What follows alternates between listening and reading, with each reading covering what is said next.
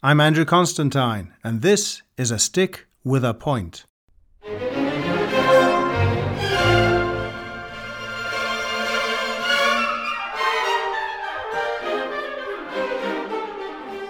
Hello again, everybody, and welcome to A Stick with a Point. I'm delighted that today my guest is a very special person and also somebody I've known for a very long time. Uh, his name is Bruno Price, and he's a partner of Rare Violins of New York. So, Bruno, welcome. Thank you. Thanks for having me. Um, been looking forward to this for a while now. Well, that's uh, that's nice to hear, Bruno. And uh, I'm going to pick your brains as far as I can about everything you know about violins and why you're involved in the string instruments business, trade, whatever you want to call it. But perhaps you'll start with a few biographical stories about yourself. I mean, you're obviously not from the States like myself. So, where do you come from and how did you get into this? So, originally from South Wales. I think my whole early years was avoiding going to London, studied in Manchester, and then came to study with the Vermeer Quartet. And Marc Johnson was the cellist, quite extraordinary. If I had known that I would talk my way into the American education system, and uh, they wouldn't give me the bit of paper I needed for my visa because I didn't have all the SAT scores, etc. And I told them that my education was similar, and I literally talked my way into grad school without a bachelor's degree. And somebody should have said right there and then that I was going to end up in sales but um, anyway, but that, I didn't I didn't believe that. So um, I got a master's degree in performance and decided I wanted to stay. And it was a very unexpected visit to a violin shop in Chicago that basically changed my life. And uh, you may remember this violin teacher from high school, Drew Lecker, an American guy who was so cool, we thought in those days um, disappeared, went back to America, and didn't see him, didn't hear from him. And one day I walked into the shop in Chicago, and there he was, standing behind the counter. And I got to know him over the next couple of years and played chamber music. And the day I got my degree, he called and said, "We need a cellist here." Talked me into it. So that was in the store, was it? That was actually in the dealers, yeah. cellist in the dealers. Yeah. Yeah, because yeah. you've alluded to the fact there, Bruno, that, that you and I went to high school together. So, full disclosure yes. on that one. Um, and I have to say that I never imagined that you would end up in this sort of business because you really were a tremendous cellist. I'm sure you still are a tremendous cellist, a very fine musician. And uh, you played in, in lots of uh, very exciting projects and orchestras. And I thought that was the way you were going to go. Um, hmm. so, when I realized that you were in this side of the business. It was a complete surprise. But it was as simple as that. Drew Lecker said, We need a cellist in this dealership. And and we'll work out your visa. Ah. my my ex-wife still believes that I married her for the green card, but that was not the case.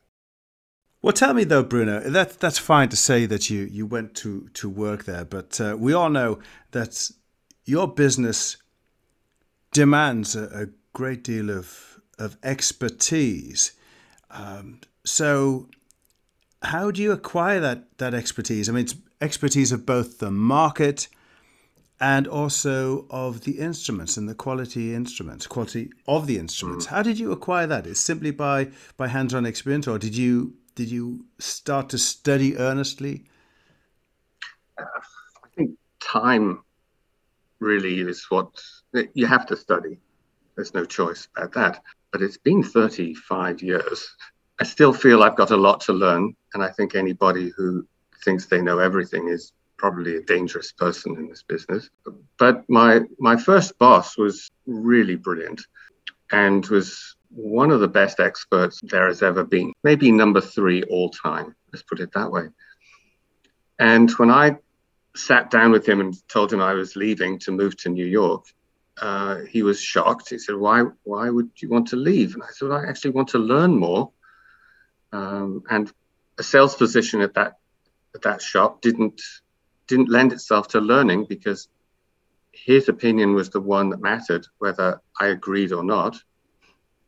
And I was frustrated that he wouldn't share his knowledge. And so this was 1994, 95. That was just about the time when people started using computers. Sending pictures by email or downloading pictures was unheard of. The books that existed were very few and far between. And when I think back, one of the, the books that people relied on the most, I think every colleague I have has a copy of that book with yellow tabs sticking out of all the pictures that are fake or not right, mm. um, because we've learned more. And I think having the flexibility of expertise is is critical. And even now that we're introducing dendrochronology, a study of the the growth, the, the tree growth on the tops of the instruments, because you can't really do very much for the maple on the back of the violins, but for the spruce, you can get a sense of very clearly the change in the, the growth of the rings. And with the databases now, they can actually tell you when a tree was cut down. So it doesn't help you to know who made the instrument, but it tells you that the instrument was made after a certain point. That's like looking at a picture from the Renaissance and being able to tell what sort of paint it is and, and say, yes, it comes from that period. But I can see on this video in the background, you've got a, a, set of violins hanging up there. And I'm pretty sure you could just take them down without much thought, look at them and say where they come from, and then home in on where they were actually made and who made them. So how do you acquire that? What do you look for? You, you look, you get a violin, and they all look the same to me. They've got these funny holes on the side, and um, and four strings and a black fingerboard and a scrolly bit at the top. Same for most people. What do you focus on? Okay, but it's like listening to a recording and you know immediately, oh, that's that's the Philadelphia Orchestra with Ormandy conducting, or you know, you can tell a Karajan recording, you can tell Furtwängler, you can tell. Try and explain that to somebody. But somebody who's passionate and who wants to know will notice little differences of balance and orchestration and, and things.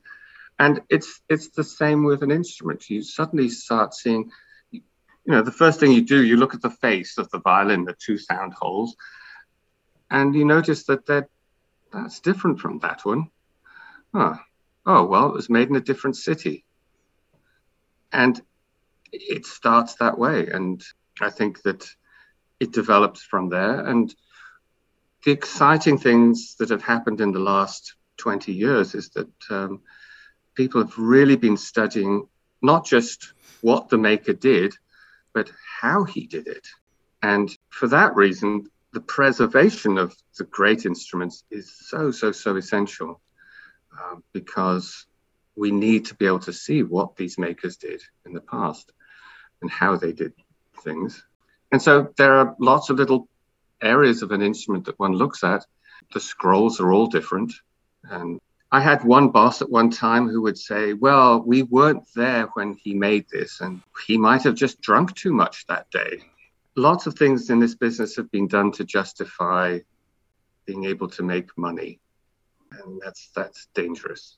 Well, that's dangerous. that's an interesting point because uh, it's not a business, an industry that's really renowned for its integrity. Um, certainly, the the, the, the oh. stories and rumors that come on now, Bruno. Let's be honest about it. Okay, no, yes, you're right, completely right. Except that you can take any business in the world, and you can pick out proportionately many more unscrupulous uh, criminals. The only difference is we're dealing with people's emotions. We're dealing with musicians who don't have the money they need to buy instruments that they deserve or should have. And so it, it's it just hurts more. That's it.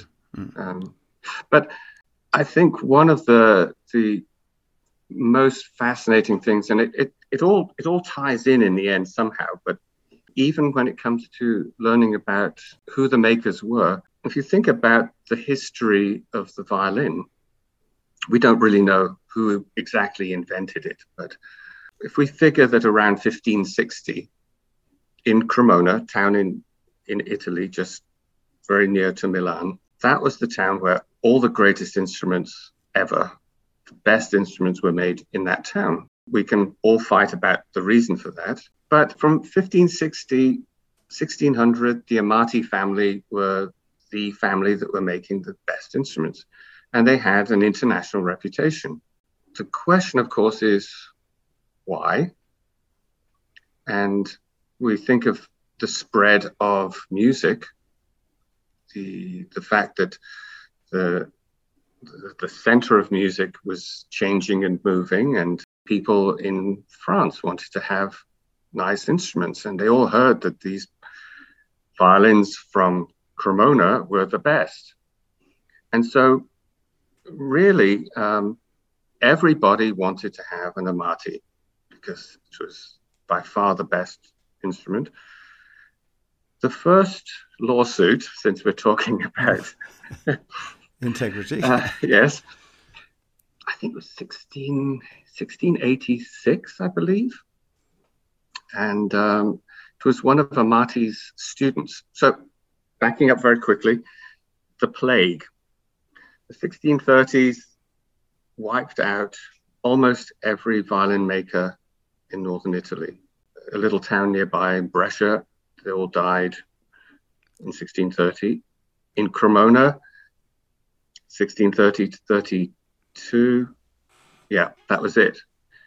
But Niccolo Amati survived and he took on whoever was left in the family. And they still had some orders because his father and his uncle had had such a great business and he needed help. So he hired some young guys to help him out. And of course, they learned very quickly. So you had Andrea Guarneri, the Guarneri family, who ultimately you got Guarneri del Gesù two generations later, and supposedly Stradivari, although I don't think necessarily learned everything from Amati. Um, and Ruggieri. Now, Ruggieri was the guy who in 1686, I think it was, made a violin and sent it off to its next owner. And he put a la- an Amati label on top of his because he could get three times as much. And the label came out. And there we are.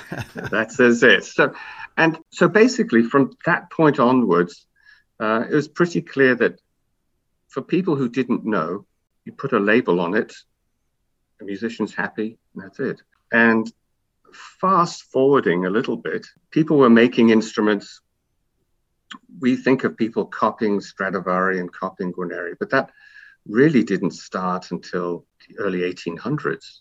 So another 50, 60 years later, that Stradivari was, it was understood that, okay, he was the best. So um, it it was really that the move to to France, to have Paris as the center of music, became a, a big move with music generally. And I know one of your questions will end up being value of instruments and wh- how these instruments, why are they worth what they're worth? But if you think from the very beginning, the instruments were following the money.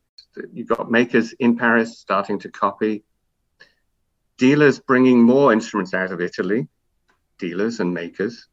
But really, the violin dealer as a as an entity didn't really start until really the end of the 19th century, early 20th century. And this is where our problems as dealers really begin because musicians claimed, and I think they're probably right, that the best instruments were from Cremona and they all looked beautiful. They sounded unbelievably good, and everybody wanted to copy them. And all of a sudden, you got these cellos. Now, cellos are a problem, as we all know, because they were too big to start with. Most of the great old ones were cut down in size. But there were some fantastic sounding instruments, also made around 1700, 1720. But they came from Venice, and many of them were not labeled how could they sound so good? They should be from Cremona. so, invariably, what happened was because they were too big, they often got then reduced in size. Makers like Montagnana, Goffriller, they often had the sound holes quite wide apart. So, you know, brilliant repairmen would cut them down the middle and make them smaller. Oh, hold on, hold on. Explain this then. So, when something is cut down, and what you mean by that is the body of the instrument is made smaller for the uninitiated. Yeah, is that Primar- primarily? Yes, primarily cellos and violas. And so they would take timber out from the middle, and mm-hmm. isn't that called a, a, cut and shunt in the car trade world? You know, it's something like that. Uh, well, so you, I, you remember when we, we, we you know, we always heard about, oh, Casals had this fantastic cello. When he bought his cello, it was supposedly, it, and it's still labeled Bergonzi because that's from Cremona. Cremona, those are the best instruments. And it's somewhat of a rough, very rough Cremonese outline. But as time went on, he would start, he started to call it his Bergonzi Goffriller. And then Goffriller Bergonzi, and now, of course, everyone knows it as Goffriller but that one had quite a bit of wood taken from the middle. Wow, wow! It's, it's an amazing skill, isn't it? Because you look down the center of a violin of a cello, and the ability to actually join timber so perfectly, and and then create a structure that is so um, robust and so strong with enormous forces happening on yes. it. It's a fascinating uh, skill set. Uh, but I want to go back a little bit in what you're saying now and ask you so the hierarchy of prestige amongst violins, let's say, mm-hmm. is it contrived or is it based on principles? I mean, it's a little bit like like art, isn't it? Um, Renaissance art. You you you'd look at you look at Michelangelo and and um, all the artists of that ilk, and then there are the the uh, the next tier of artists beneath them. The same with Dutch art. Everybody wants a Vermeer or a Rembrandt, and then there are countless artists producing wonderful work beneath them. Uh, how does the hierarchy get established with violins? Because sometimes you hear a Bergonzi violin, for example, and you think, oh my God, that's the most amazing sound I've ever heard. Um, but you might not think of it that way. So how is it established? No, it's um, it's really quite the opposite. In the same, I, I like to look at parallels with players and you can think of the very best players on the planet, and they are not famous because they made one good performance. Shmuel Ashkenasi once said, he said, you know, we don't practice to make our best concerts great. We practice so that the worst concerts are still really great and people want us back. So it's it's the same with the makers. The, the reason Stradivari is so revered is because even his worst violins, ones that have been run over by a truck, pieced together, the Frankenstein of all instruments, they still sound better than almost anything else. Now, you're going to say, but I heard one that doesn't. And I would say, well, bring it to our shop. Let's just at least set it up right. Again, it's it's the thought that we, because we're the dealers, we're the ones who decide this. It's not. It's the players. It's it's the demand from the players' side. And to take an analogy that I think I heard brilliantly done by with, with James Ehnes, and he was he likes to compare Stradivari's with Formula One race cars. I don't know if he's raced a Formula One car, but I think of those drivers with an incredible talent where their reactions happen in fractions, hundredths of a second.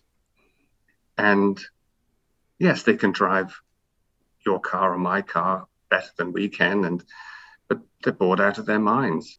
And what they can do can only be done on a track at 180 miles an hour in the wet when blind by rain. And it's the same with with the, the really great instruments. We have a Strad cello in the shop at the moment. My brother can't believe that I don't practice on it every day. And I try to explain that I can play it and, and people say I can pull a good sound. But what it tells me is go home practice. Come back when you know what you're doing. Because it reacts so fast. You hear everything if you if you're really listening. And I think that's part of what this is about. The better the player, the more demanding the player.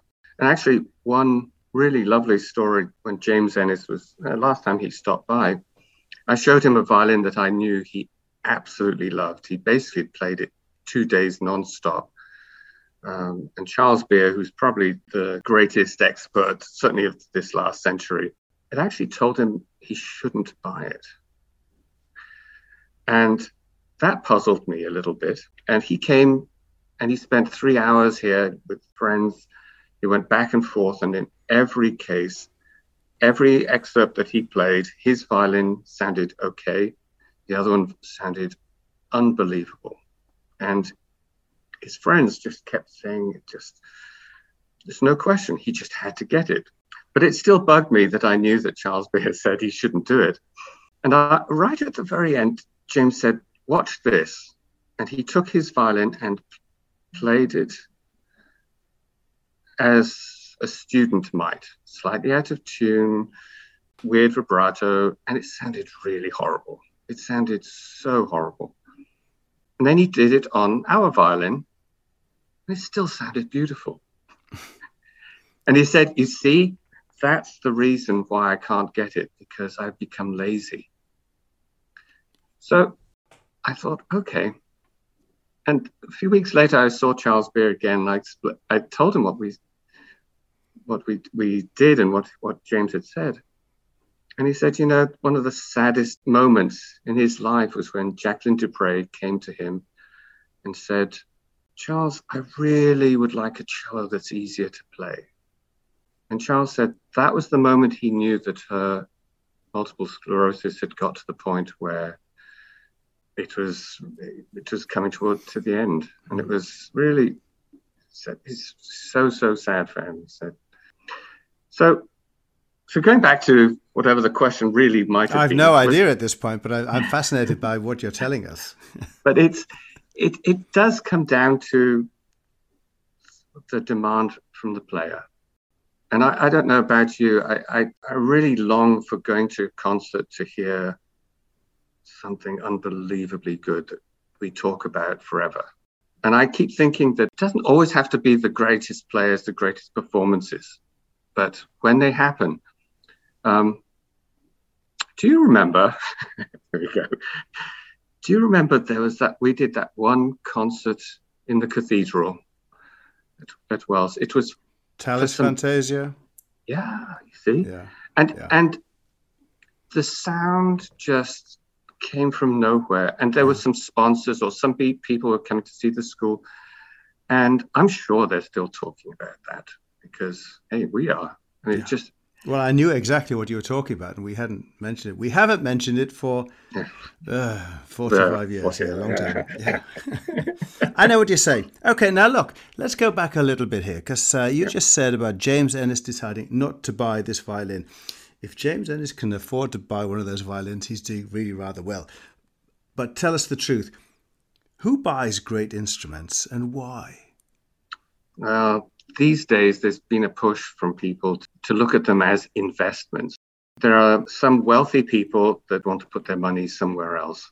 People are putting it in artwork that you and I wouldn't put on our walls, and probably they don't either. Well, that must increase the value of instruments once the the uh, unattainable instruments are all gone. Then it, it must drag up the rest of that that's, hierarchy that's we, were, we were talking about, and prices yeah, exactly. go up. Yeah, and that's and that's really all it is.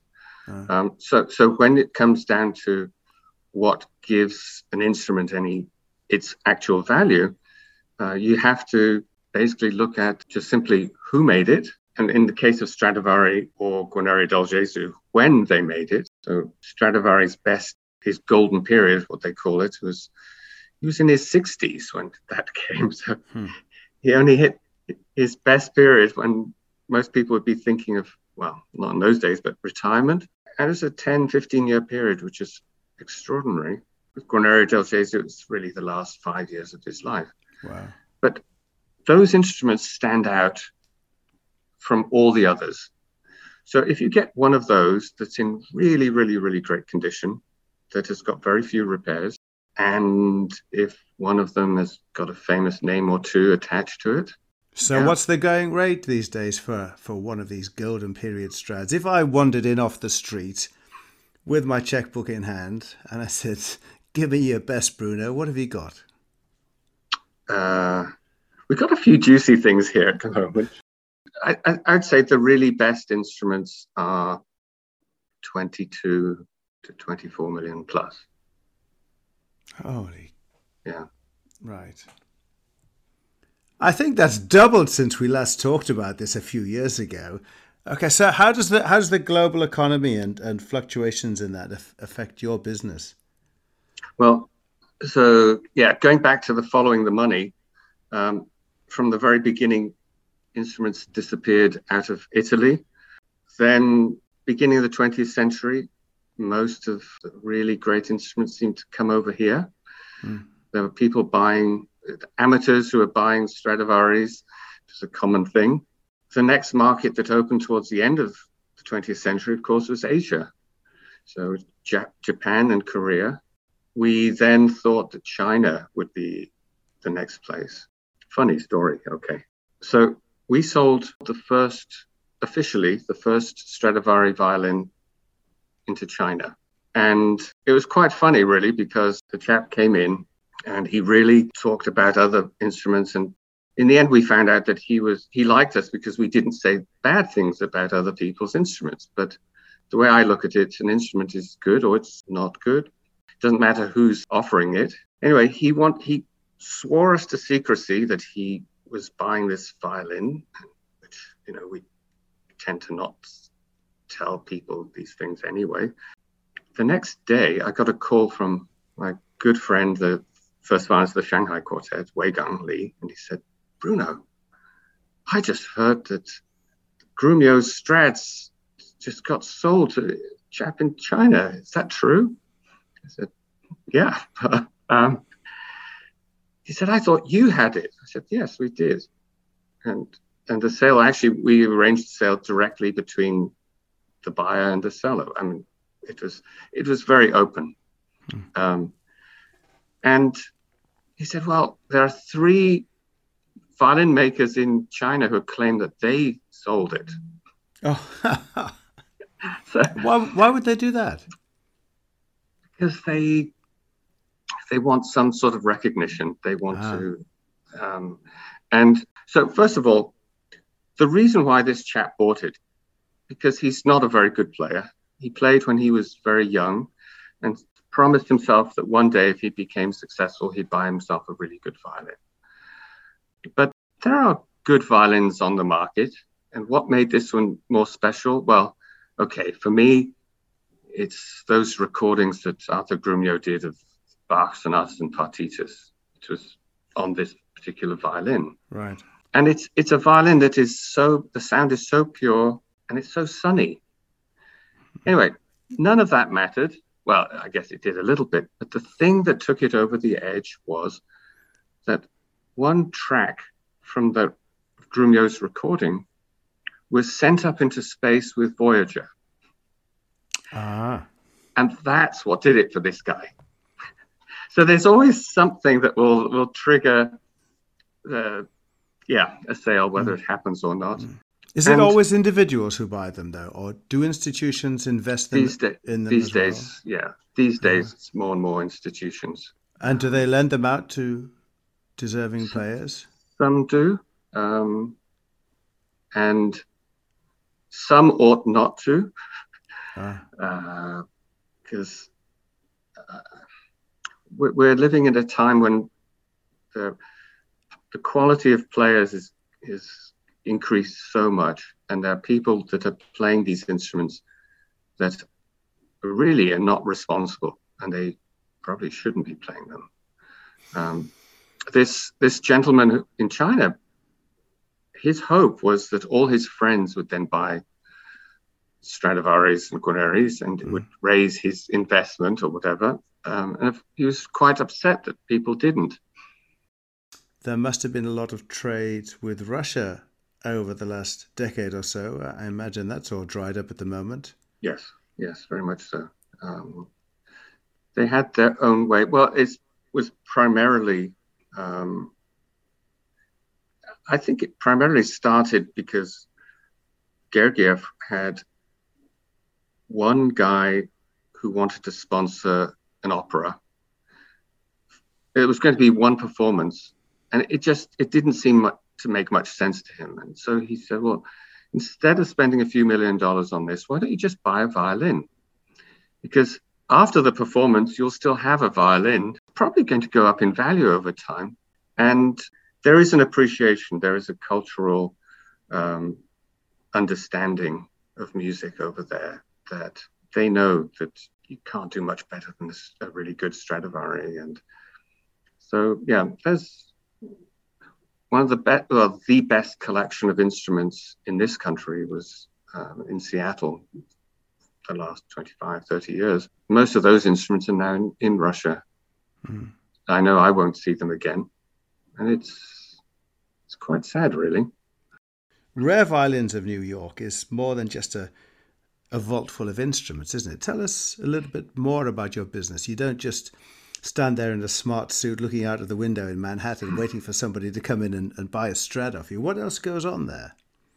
Well, um, yes, I, I, have to say, if those instruments stayed in the vault, we'd go out of business very quickly. So mm. it is a matter of finding them new homes.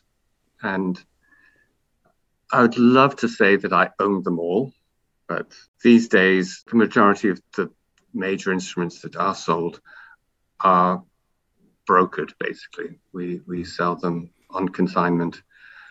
So, one thing that happens, we, we just got a cello now one of the one of the great cellos on the planet, and it's been played for the last sixty years by the same person, who I don't think if he ever went to a real shop in that whole time. And I tried to explain to the family that this is going to take maybe six months to a year just to put it back into good shape. And that it's our responsibility to put it into good shape because you know, one of the things I try and impress on all young people is that we don't own these instruments.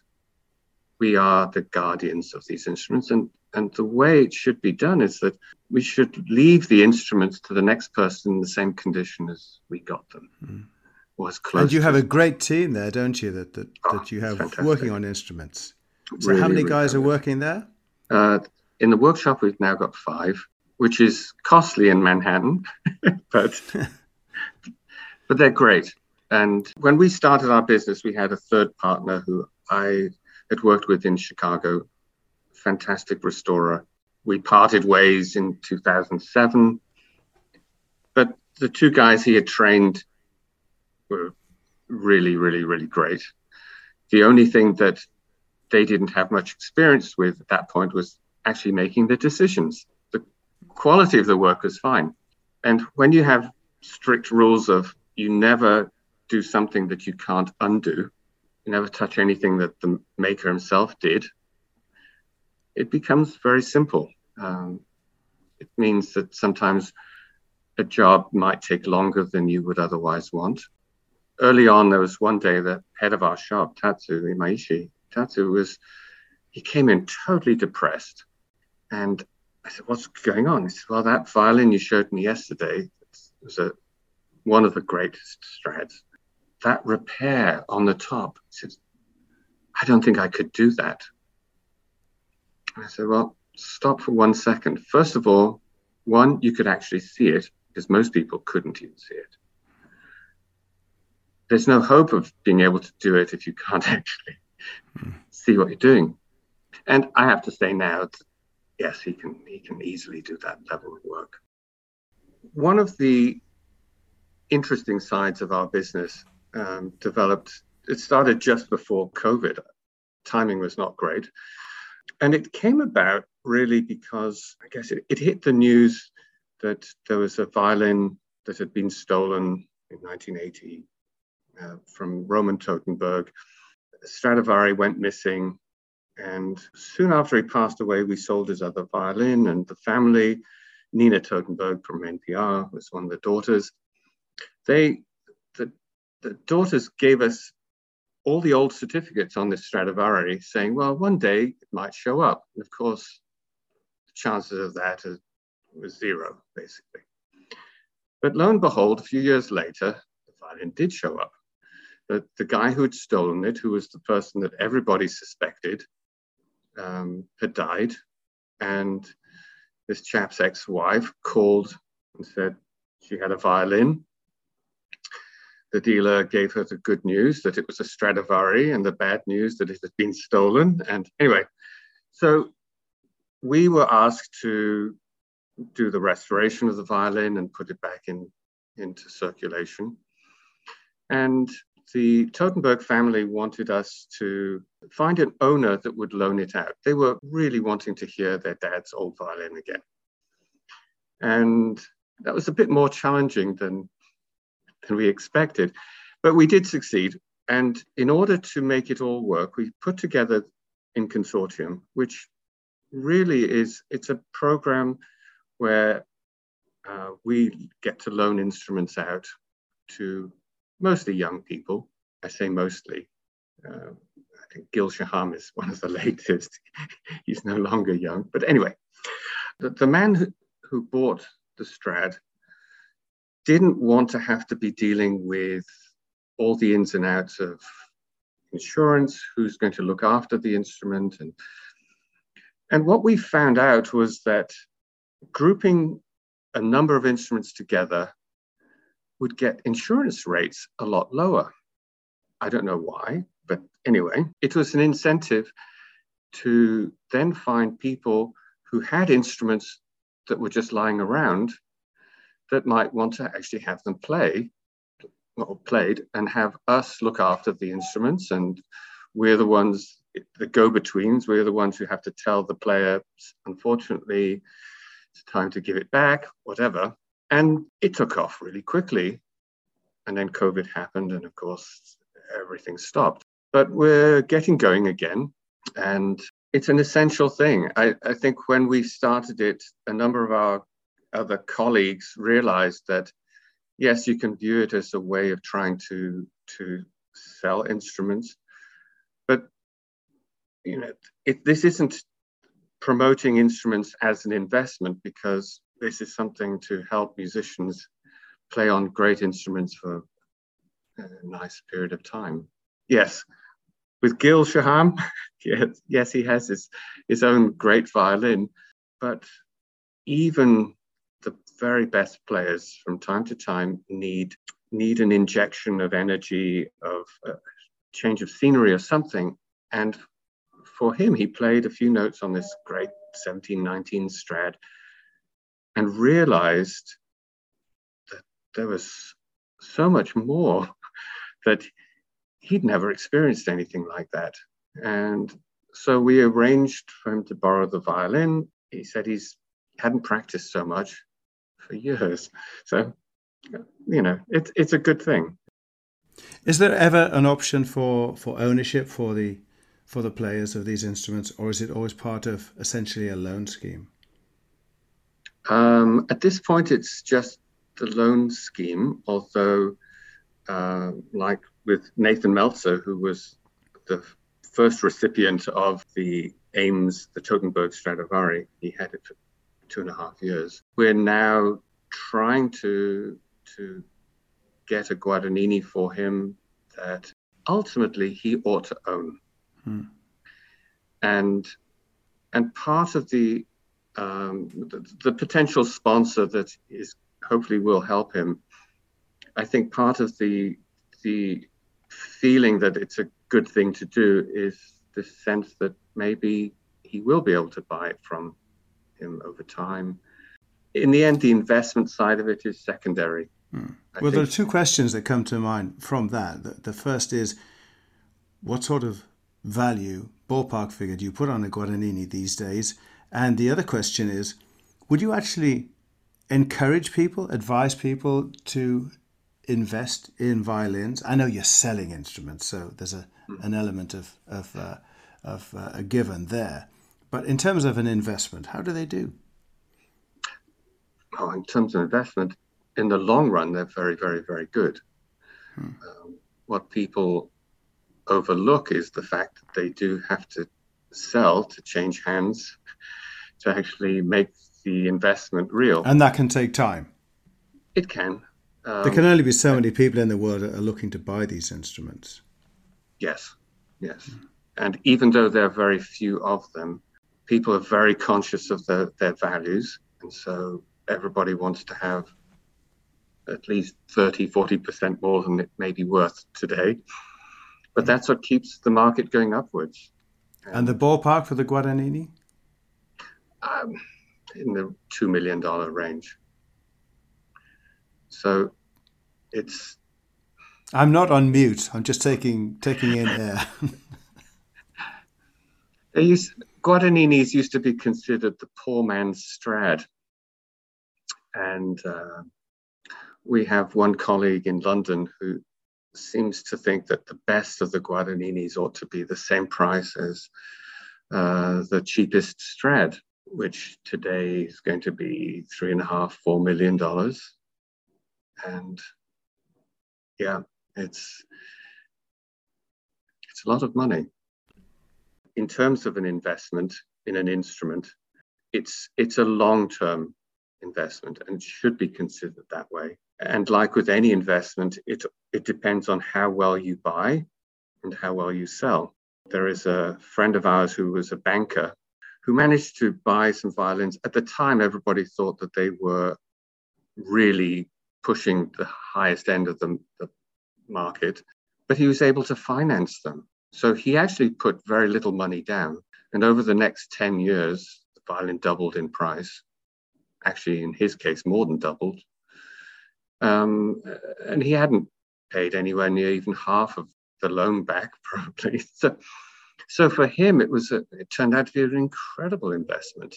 The people who have done this in the past and probably in the future will all have some passion that goes way beyond just the numbers. And I'll, I'll never forget the, the guy who bought the violin for Gil Shaham in the, his first violin. Actually, the violin he owns now was part of the Strad Society, and the man was just, uh, he was a businessman. He had no interest in instruments. And my old boss persuaded him to buy a violin instead of a glass artwork of some, some sort. And he was so inspired. I, I'm absolutely convinced his business went down over the next year or two as he was following Gil all over the world playing concerts. Um, and and in the end, my old boss, of course, tried to persuade him to buy many more violins, which he didn't want to do. And so he asked Gil to just buy it directly from him. But it was it was such a passionately exciting thing for this man to do. And um, in the final concert that Gil played for this society and for with this anonymous gentleman sitting in the back. And Gil, right towards the end of the concert, gave a little talk and just thanked the man for buying the violin and letting him borrow it. And he said that the violin changed his life. Without that violin, he would have never been who he was. And I was turning pages for that concert, so I could see this guy. And I swear that by the time he left the room, he had to duck to get under the door because he was just, it was so important and meant so much to him knowing that he helped change somebody's life like that. And it was great for everybody. Well, Bruno, I want to thank you uh, for giving us such wonderful insights into a world that I don't think many people have any experience of at all. And it's quite obvious from what you're saying that you you very much regard yourself as a as a guardian, as a custodian of of these great instruments, and uh, not just a, a cutthroat dealer, which I always tell people you could never be because as long as I've known you, I've, I've always thought of you as one of the most honest people I could uh, I could ever have the pleasure of calling a friend, uh, and I I truly believe this has been a, a really really fascinating little chat we've had here. But I want to round it off like I do all of these chats on a stick with a point with a killer question. And that for you, my friend, is when you're no longer here, what do you want people to remember you most for?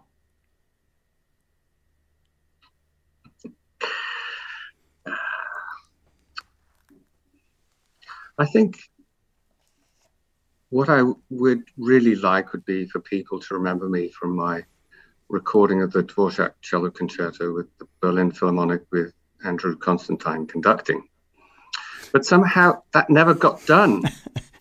it, it, so, it, ended up on the cutting room floor, that one, didn't you know, it? I remember uh, well. um, the other thought I had was I'd like to be remembered for, for my belly laugh, which I don't have, but I, I intend to develop it because um, I, I, want to at least go through the rest of life enjoying what there is, and I and I want other people to enjoy what they're doing, to enjoy the seeing beautiful things, hearing beautiful things.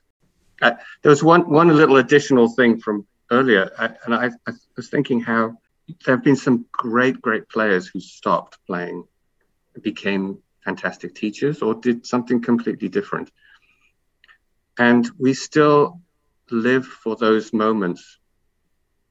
For a teacher, when you've been drilling something and the person just doesn't get it, and eventually the light bulb goes on, and those are so, so special. And for me, honestly, I don't remember the the nitty gritty of sales. I, I don't remember numbers, but I still remember how the man who bought the first Strad from me could hardly breathe. I, I was really worried for him. He was just, it was a physical effect that the instrument gave, just extraordinary. And then today, I mean, there's one young guy, I'm showing him a cello that he can't afford. He's got to have it. He just, he's, it's not just a different person. He's, he communicates differently he's taller when he plays it.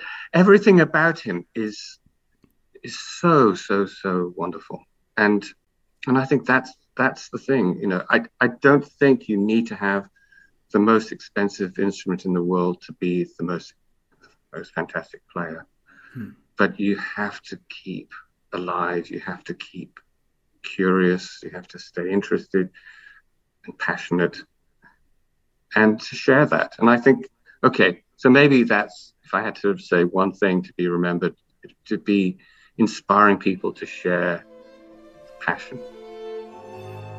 Well, Bruno, I'm sure you've done that on many occasions. So I want to thank you, Bruno Price of Rare Violins of New York. Been a great pleasure. Take care, thank Bruno. You. Thank you so much. I'm Andrew Constantine, and you've been listening to A Stick with a Point.